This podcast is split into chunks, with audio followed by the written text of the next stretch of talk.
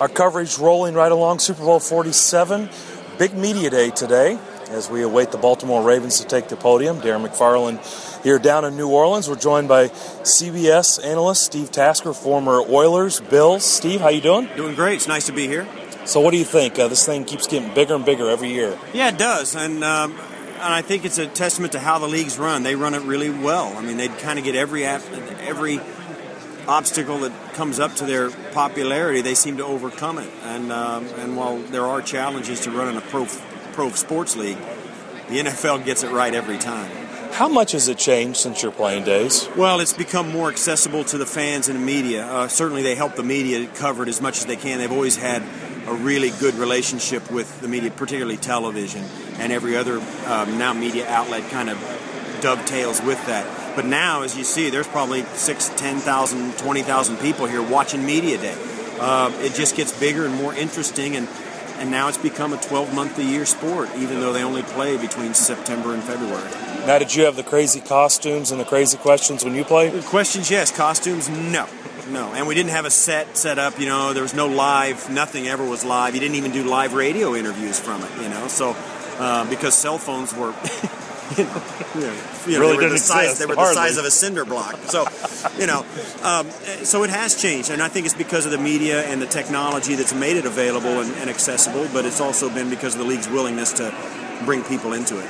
You lived this week, so what's it like as a player? What are the 49ers and the Ravens experiencing right well, now? Well, today, Monday, Tuesday, it's fun. I mean, because you're doing stuff that you never get to do before. You know, everybody's you kind of a, let's face it, even the long snapper and the third tight end and the backup quarterback, they're all rock stars for a week.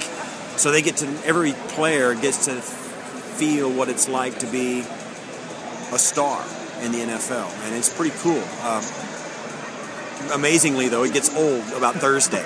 you know, everybody's ready to be the you know the third tight end again. You know, so uh, because it takes so much energy away from what you're really trying to do, and you're really here. The players are really here for the game.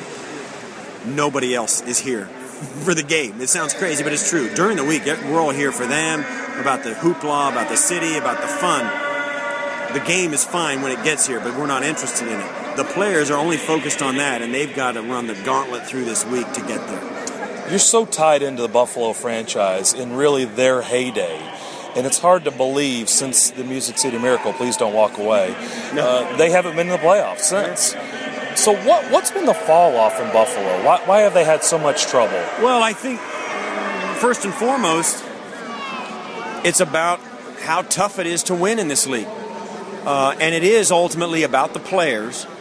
So if you don't get enough good players, you're not going to win enough games to get to a game like this, and it's hard when you have a 1 in 32 chance of getting the guy that would really help you every year in the draft. And if you don't pick in the right order, you don't get it. And some teams, though, have a knack, obviously, and I think this is the thing that sets them apart of finding guys in other, you know, deeper in the draft that will help them, or from other places in the draft, or from teams' discards as free agents to help them. And unless you're good at all of those things, you don't get to go to the playoffs because you can't win enough games.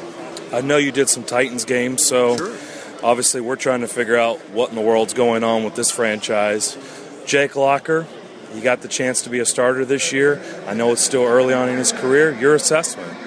I saw some good things from Jake. Certainly, he's got the physical ability, and I think what is the only thing that you have to ask, and I can't answer it, is he committed enough? I think the guy's smart enough and physically capable of being tremendous, a tremendous quarterback. But he's got to sit down and go into a film room and not come out until he's a PhD in that offense and on NFL defenses. That's really the difference between an elite quarterback and a guy who has the ability and never gets it done is how how much second nature it is to look at the other guy 11 guys on the field and know what they're going to do before the snap. You're the perfect guy to ask this because there's been a lot of I guess storyline leading up to today with the president and his comments. Bernard Pollard made his comments about the state of the game. I mean, you played I mean, the positions, wide receiver, you were on special teams, you understand the violence of this game. Now that you're away from it, I mean, what are your thoughts, Steve, on safety issues? I think, for me, I think it's a sport that every kid should play as early as possible. and then make them quit when they're like 14. Because it's the only game, truly a game, where, and, and I know it sounds a little bit sadistic and I don't mean it to be, but it's a game that you play when you're not physically comfortable. And it's the first time kids realize in and of themselves, inside themselves, that they can continue when they don't feel when they got a hurt arm or a bump or a scrape on their knee, you know, or even a fat lip. They can still go out and play, and there, there are people depending on them when it's not easy to come through for their people who are depending on them. And it's a place where kids learn courage about overcoming fear. Because I'll tell you this I was on a team that was the best one in football, and we were the hottest thing going. We were great and every time you get out on the field to warm up before a game, the other team looks big and scary. they, no matter who it is, you know, if you're playing any other team, that other team looks big and scary, and it, you don't know if you can beat them. They look stronger, faster, and more talented, and it's scary. Courage is a great lesson that this game teaches, and also you'll have young kids who will go out and practice every day because it's a complicated game They'll never score a touchdown.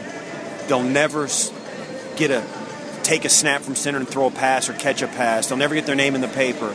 And at the end of the season, they'll have loved every minute of it because they were part of something bigger than themselves and they made a bunch of friends and they made friends for a lifetime.